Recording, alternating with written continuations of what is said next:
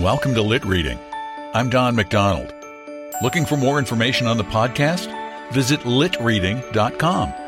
Now, please bear with us as we pay the bills. Our story begins shortly.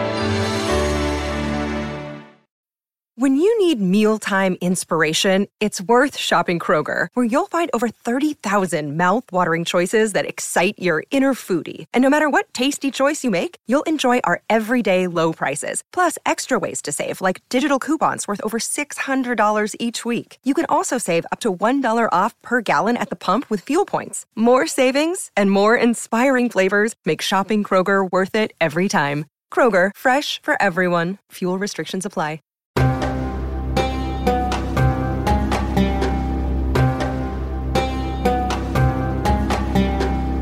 Welcome to Lit Reading. I'm Don McDonald. And now it's time for part two of a story that just recently came into the public domain Khalil Gibran's The Prophet, Part 2.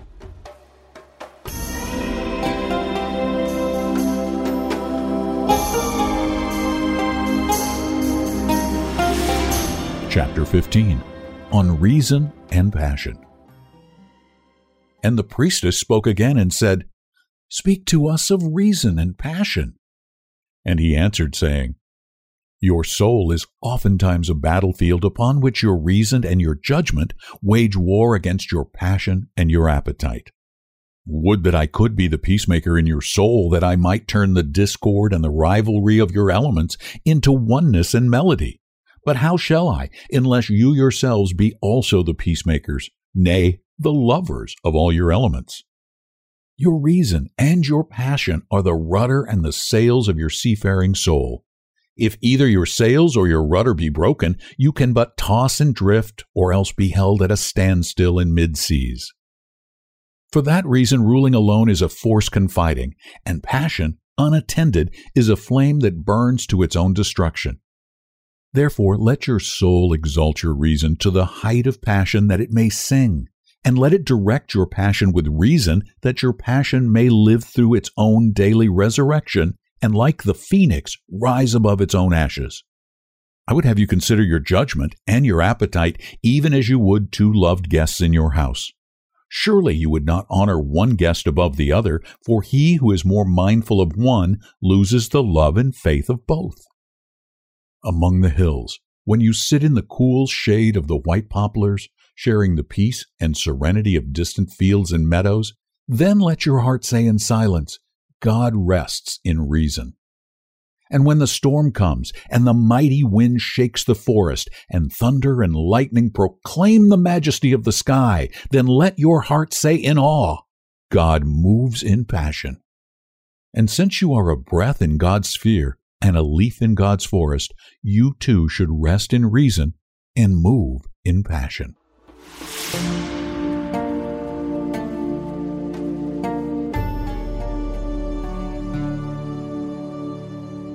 Chapter 16 On Pain And a woman spoke, saying, Tell us of pain. And he said, Your pain is the breaking of the shell that encloses your understanding. Even as the stone of the fruit must break that its heart may stand in the sun, so must you know pain. And could you keep your heart in wonder at the daily miracles of your life, your pain would not seem less wondrous than your joy. And you would accept the seasons of your heart, even as you have always accepted the seasons that pass over your fields. And you would watch with serenity through the winters of your grief. Much of your pain is self chosen, it is the bitter potion by which the physician within you heals your sick self. Therefore, trust the physician and drink his remedy in silence and tranquility. For his hand, though heavy and hard, is guided by the tender hand of the unseen. And the cup he brings, though it burns your lips, has been fashioned of the clay which the potter has moistened with his own sacred tears.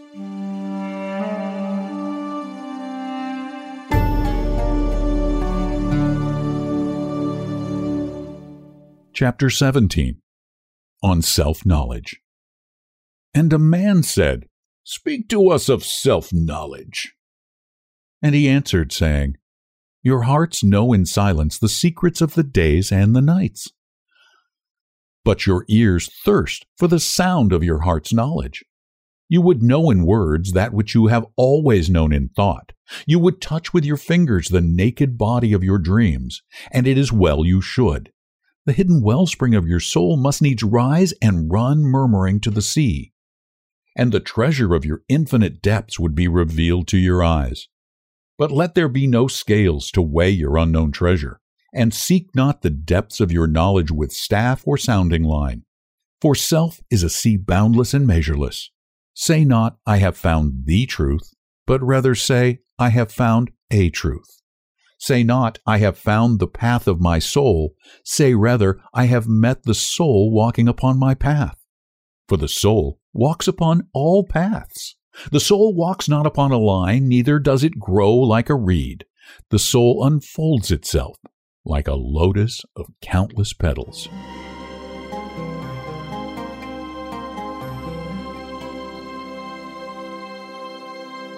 Chapter 18 On Teaching. Then said a teacher, Speak to us of teaching. And he said, No man can reveal to you aught but that which already lies half asleep in the dawning of your knowledge. A teacher who walks in the shadow of the temple among his followers gives not of his wisdom, but rather of his faith and his lovingness. If he is indeed wise, he does not bid you enter the house of his wisdom, but rather leads you to the threshold of your own mind. The astronomer may speak to you of his understanding of space, but he cannot give you his understanding. The musician may sing to you of the rhythm which is in all space, but he cannot give you the ear which arrests the rhythm, nor the voice that echoes it. And he who is versed in the science of numbers can tell of the regions of weight and measure, but he cannot conduct you thither. For the vision of one man lends not its wings to another man. And even as each one of you stands alone in God's knowledge, so must each of you be alone in his knowledge of God and in his understanding of the earth.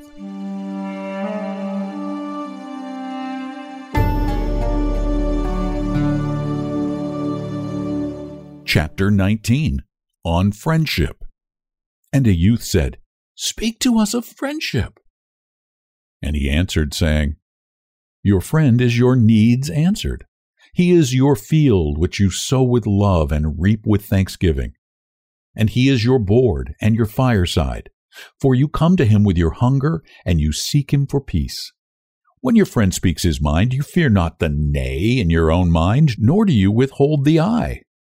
And when he is silent, your heart ceases not to listen to his heart, for without words, in friendship, all thoughts, all desires, all expectations are born and shared with joy that is unclaimed. When you part from your friend, you grieve not, for that which you love most in him may be clearer in his absence as the mountain to the climber is clearer from the plain. And let there be no purpose in friendship save the deepening of the spirit. For love that seeks aught but the disclosure of its own mystery is not love, but a net cast forth, and only the unprofitable is caught.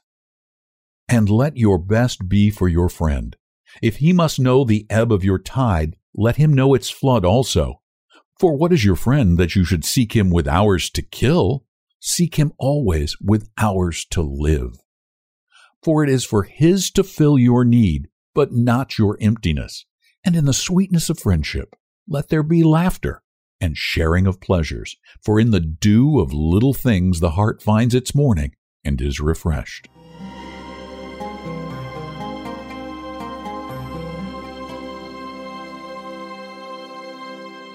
Chapter 20 On Talking. And then a scholar said, Speak of talking. And he answered, saying, You talk when you cease to be at peace with your thoughts. And when you can no longer dwell in the solitude of your heart, you live in your lips, and sound is a diversion and a pastime. And in much of your talking, thinking is half murdered. For the thought is a bird of space that in a cage of words may indeed unfold its wings, but cannot fly. There are those among you who seek the talkative through fear of being alone. The silence of aloneness reveals to their eyes their naked selves, and they would escape. And there are those who talk, and without knowledge and forethought reveal a truth which they themselves do not understand. And there are those who have the truth within them, but they tell it not in words. In the bosom of such as these, the Spirit dwells in rhythmic silence. When you meet your friend on the roadside or in the marketplace, let the Spirit in you move your lips and direct your tongue. Let the voice within your voice speak to the ear of his ear. For his soul will keep the truth of your heart as the taste of the wine is remembered, when the color is forgotten and the vessel is no more.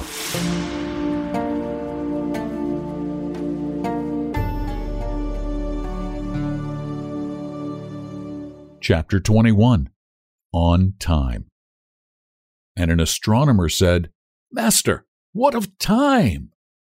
And he answered, You would measure time, the measureless and the immeasurable. You would adjust your conduct and even direct the course of your spirit according to hours and seasons. Of time, you would make a stream upon whose bank you would sit and watch it flowing. Yet the timelessness in you is aware of life's timelessness and knows that yesterday is but today's memory and tomorrow is today's dreams and that which sings and contemplates in you is still dwelling within the bounds of that first moment which scattered the stars into space. Who among you does not feel that his power to love is boundless? And yet, who does not feel that very love, though boundless, encompassed within the center of his being and moving not from love thought to love thought, nor from love deeds to other love deeds? And is it not time, even as love is, undivided and paceless? But if in your thought you must measure time into seasons, let each season encircle all the other seasons, and let today embrace the past with remembrance and the future with longing.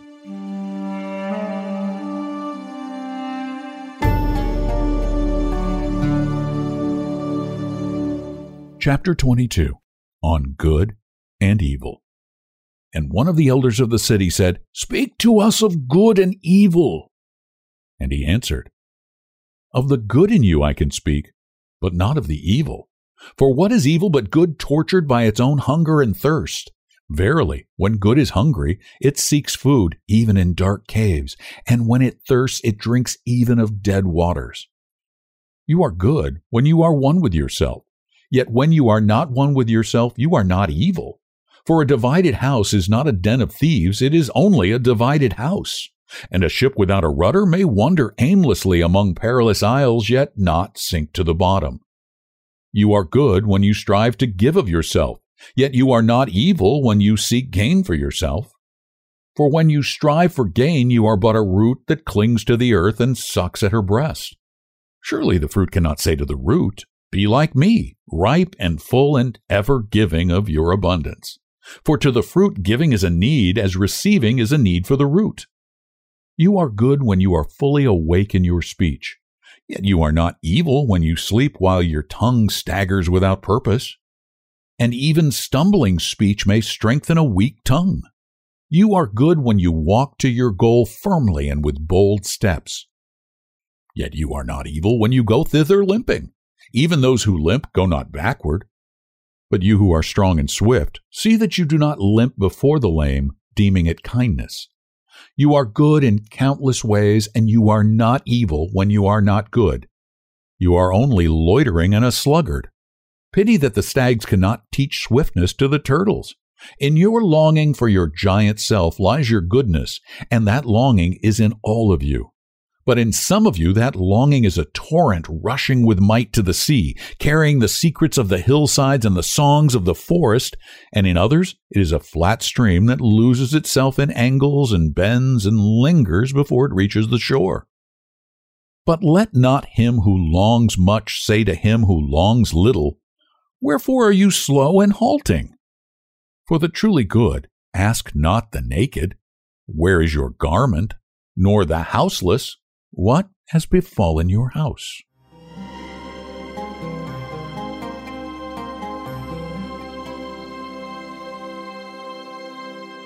Chapter 23 On Prayer. Then a priestess said, Speak to us of prayer. And he answered, saying, You pray in your distress and in your need. Would that you might pray also in the fullness of your joy and in your days of abundance. For what is prayer but the expansion of yourself into the living ether? And if it is for your comfort to pour your darkness into space, it is also for your delight to pour forth the dawning of your heart.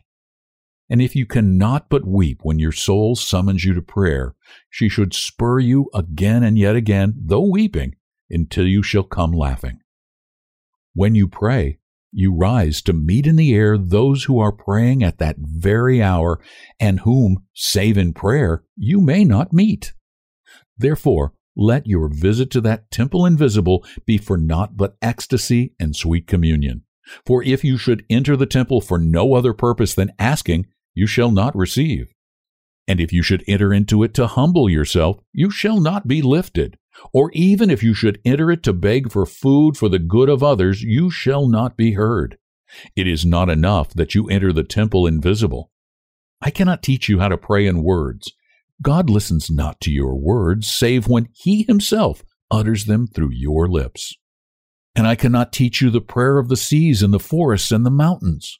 But you who are born of the mountains and the forests and the seas can find their prayer in your heart.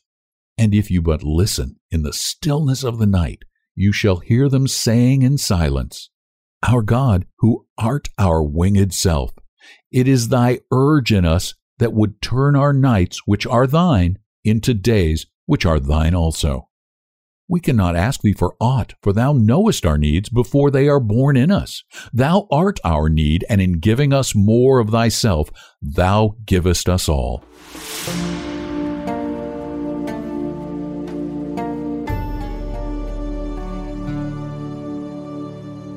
Chapter 24 On Pleasure Then a hermit, who visited the city once a year, came forth and said, Speak to us of pleasure. And he answered, saying, Pleasure is a freedom song, but it is not freedom. It is the blossoming of your desires, but it is not their fruit. It is the depth calling unto a height, but it is not the depth nor the high. It is the cage taking wing, but it is not space encompassed. Ay, in very truth, pleasure is a freedom song. And I fain would have you sing it with fullness of heart, yet I would not have you lose your hearts in the singing. Some of your youth seek pleasure as if it were all, and they are judged and rebuked. I would not judge nor rebuke them. I would have them seek. For they shall find pleasure, but not her alone. Seven are her sisters, and the least of them is more beautiful than pleasure. Have you not heard of a man who is digging in the earth for roots and found a treasure? And some of your elders remember pleasures with regret like wrongs committed in drunkenness. But regret is the beclouding of the mind and not its chastisement. They should remember their pleasures with gratitude as they would the harvest of a summer. Yet if it comforts them to regret, let them be comforted. And there are among you those who are neither young to seek nor old to remember. And in their fear of seeking and remembering, they shun all pleasures, lest they neglect the Spirit or offend against it. But even in their foregoing is their pleasure. And thus they too find a treasure, though they dig for roots with quivering hands. But tell me, who is he that can offend the Spirit? Shall the nightingale offend the stillness of the night, or the firefly the stars? And shall your flame or your smoke burden the wind? Think you the Spirit is a still pool which you can trouble with a staff? Oftentimes, in denying yourself pleasure, you do but store the desire in the recesses of your being. Who knows but that which seems omitted today waits for tomorrow? Even your body knows its heritage, and its rightful need and will not be deceived.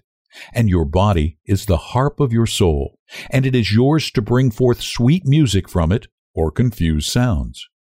And now you ask in your heart, How shall we distinguish that which is good in pleasure from that which is not good?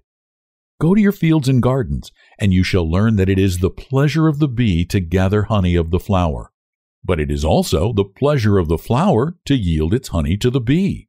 For to the bee a flower is a fountain of life and to the flower, a bee is a messenger of love. And to both the bee and flower, the giving and the receiving of pleasure is a need and an ecstasy. People of Orphalese, be in your pleasures like the flowers and the bees.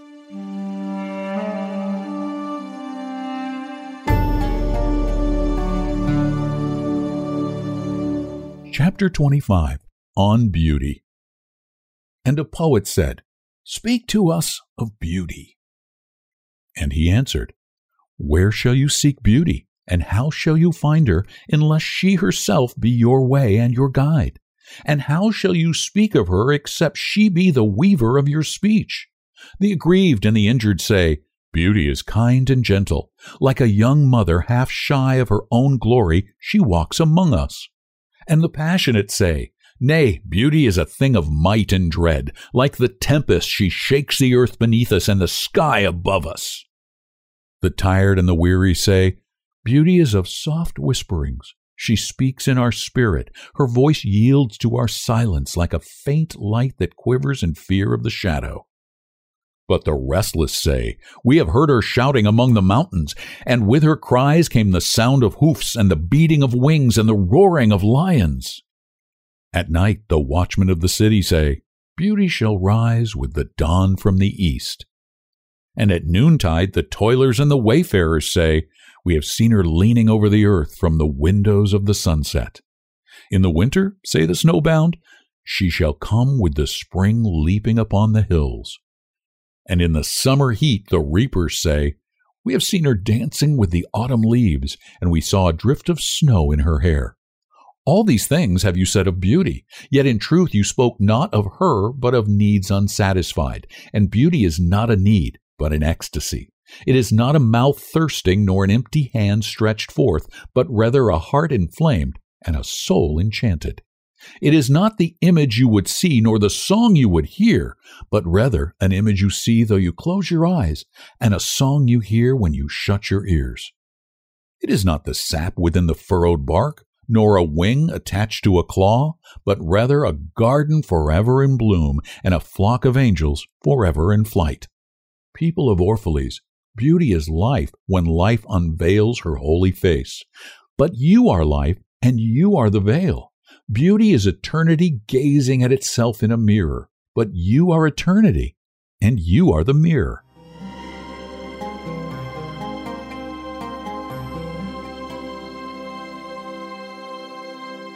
Chapter 26 On Religion. And an old priest said, Speak to us of religion. And he said, Have I spoken this day of aught else? Is not religion all deeds and all reflection, and that which is neither deed nor reflection, but a wonder and surprise ever springing in the soul, even while the hands hew the stone or tend the loom? Who can separate his faith from his actions or his belief from his occupations? Who can spread his hours before him, saying, This is for God, and this is for myself, this for my soul, and this other for my body? All your hours are wings that beat through space from self to self. He who wears his morality but as his best garment were better naked. The wind and the sun will tear no holes in his skin, and he who defines his conduct by ethics imprisons his songbird in a cage. The freest song comes not through bars and wires.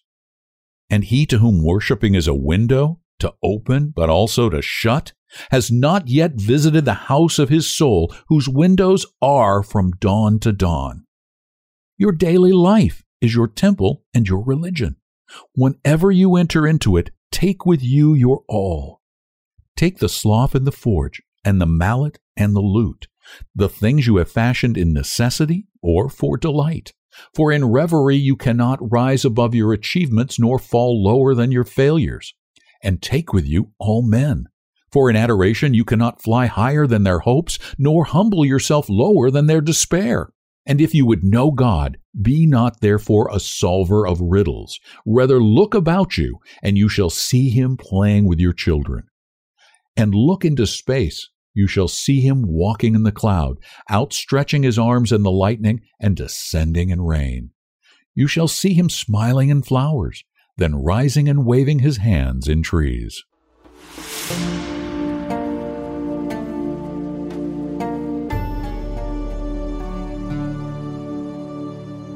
Chapter 27 On Death Then Almitra spoke, saying, We would ask you now of death.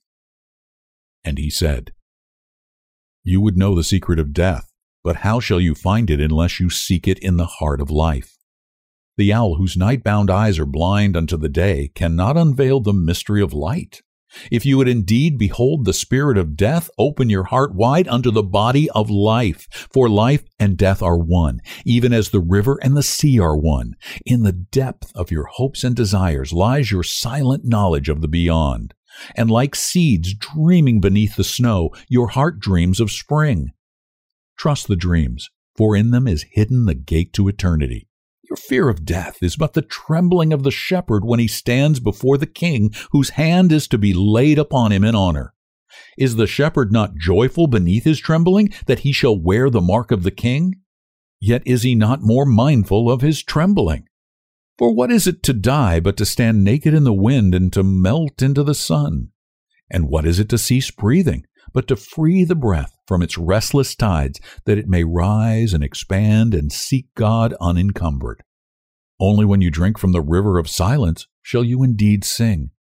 And when you have reached the mountain top, then you will begin to climb. And when the earth shall claim your limbs, then shall you truly dance.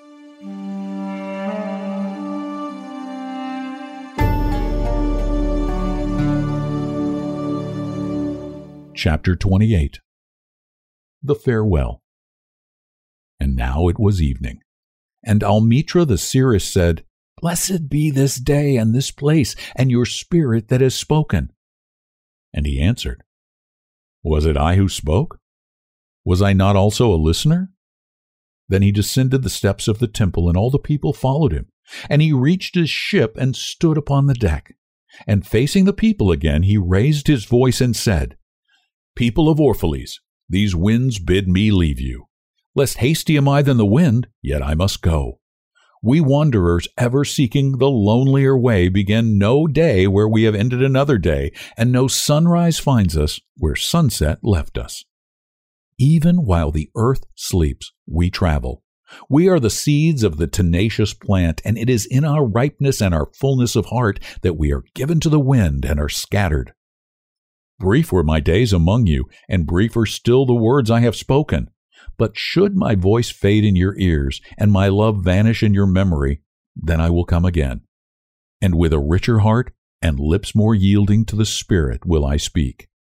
Yea, I shall return with the tide, and though my death may hide me, and the greater silence enfold me, yet again will I seek your understanding, and not in vain will I seek, if aught I have said is truth, that truth shall reveal itself in a clearer voice and in words more kin to your thoughts.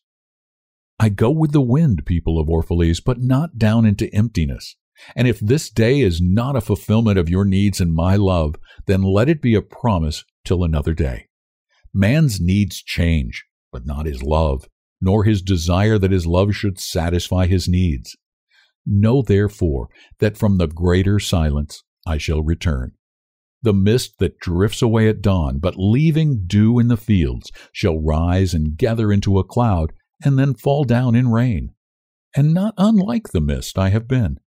In the stillness of the night I have walked in your streets, and my spirit has entered your houses, and your heartbeats were in my heart, and your breath was upon my face.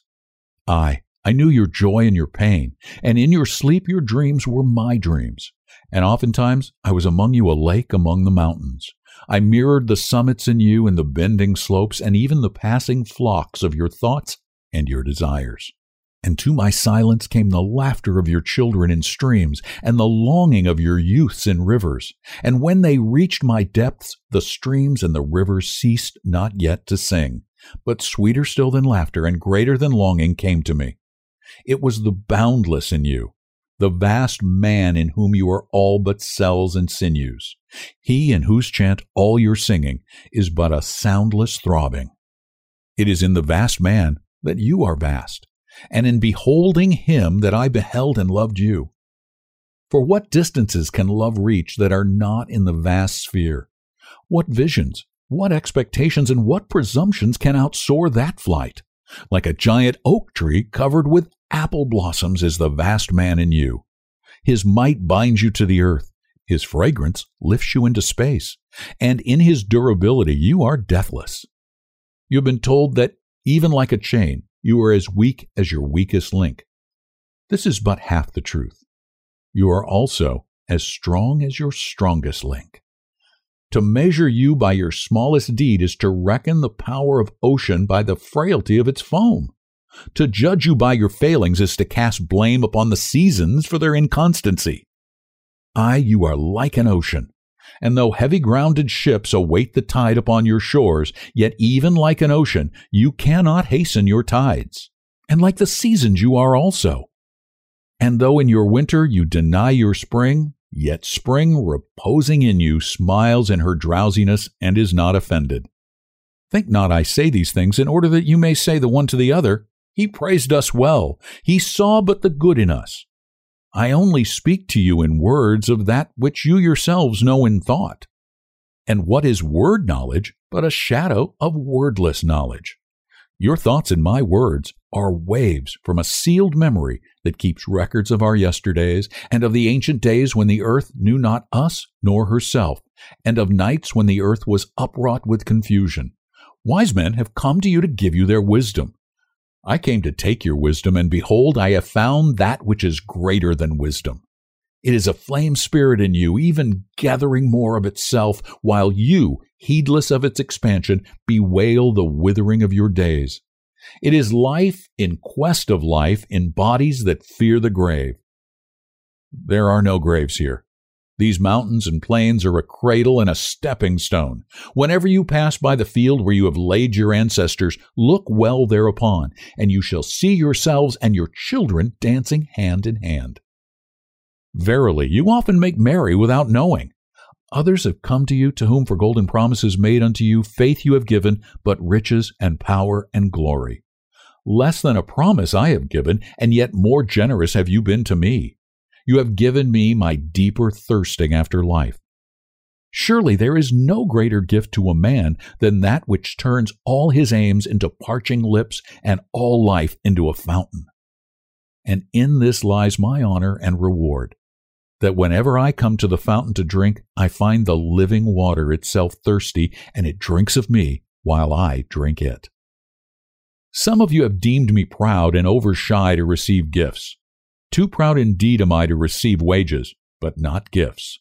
And though I have eaten berries among the hills, when you would have had me sit at your board, and slept in the portico of the temple, when you would gladly have sheltered me, yet it was not your loving mindfulness of my days and my nights that made food sweet to my mouth and girdled my sleep with visions.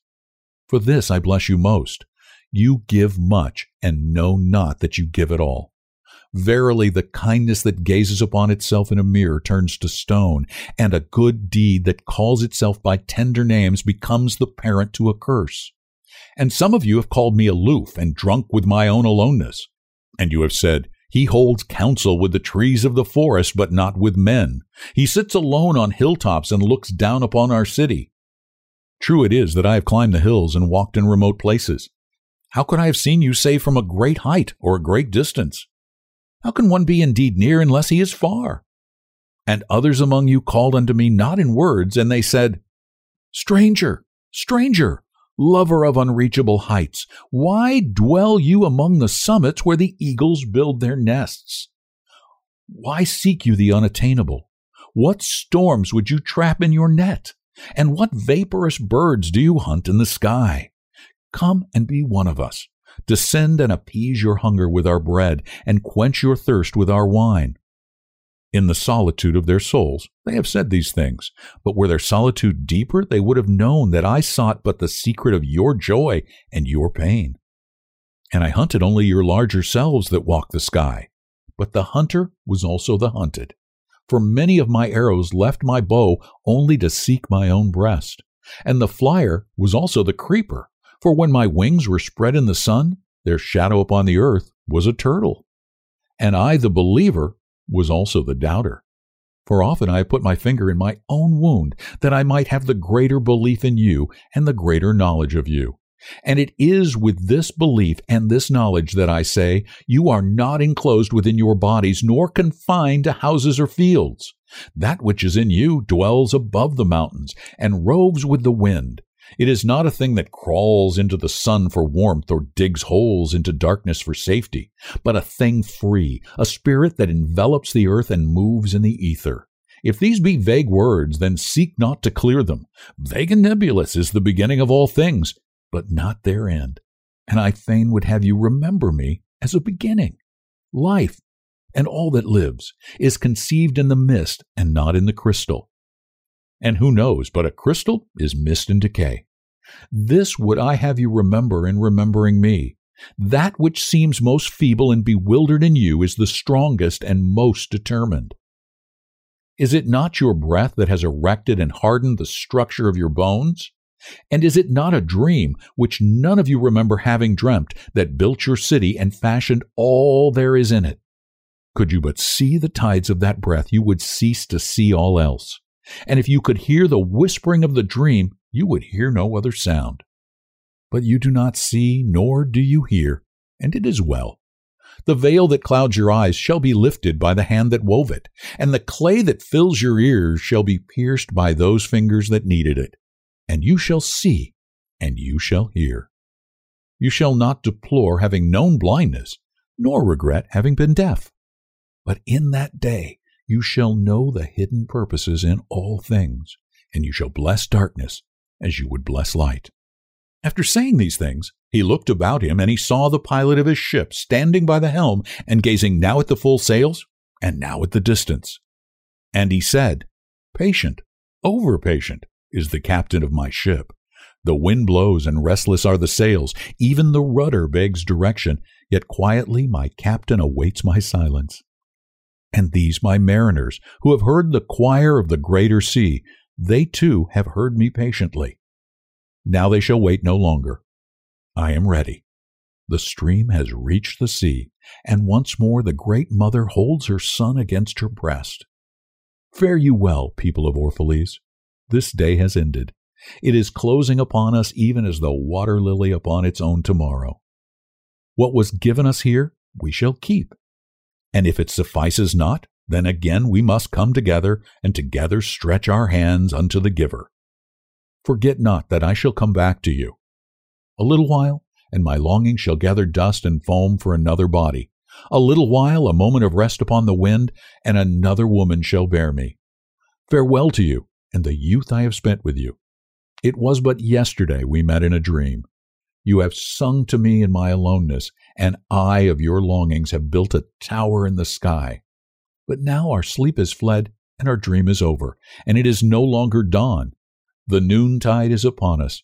The noontide is upon us, and our half waking has turned to fuller day, and we must part. If in the twilight of memory we should meet once more, we shall speak again together, and you shall sing to me a deeper song. And if our hands should meet in another dream, we shall build another tower in the sky. So saying, he made a signal to the seamen, and straightway they weighed anchor and cast their ship loose from its moorings, and they moved eastward. And a cry came from the people as from a single heart, and it rose in the dusk and was carried out over the sea like a great trumpeting. Only Almitra was silent, gazing after the ship until it had vanished into the mist. And when all the people were dispersed, she still stood alone upon the sea wall, remembering in her heart his saying, A little while, a moment of rest upon the wind, and another woman shall bear me.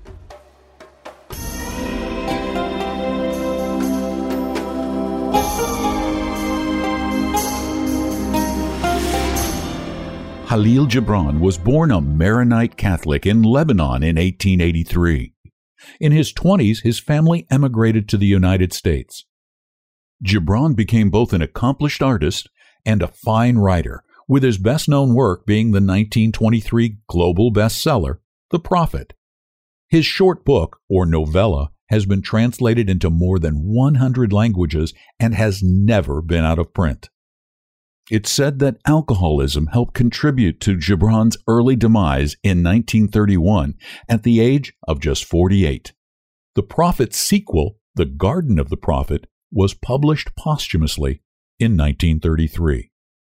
I hope you've enjoyed this edition of Lit Reading, and if you like it, please spread the word. Tell your friends to listen to the podcast. And if you really like it, of course, we'd love to have you subscribe to the podcast or our newsletter. And also, it would be such a great gift to me if you would leave a review on your favorite podcast service, particularly Apple Podcasts. Thanks for listening. I'm Don McDonald.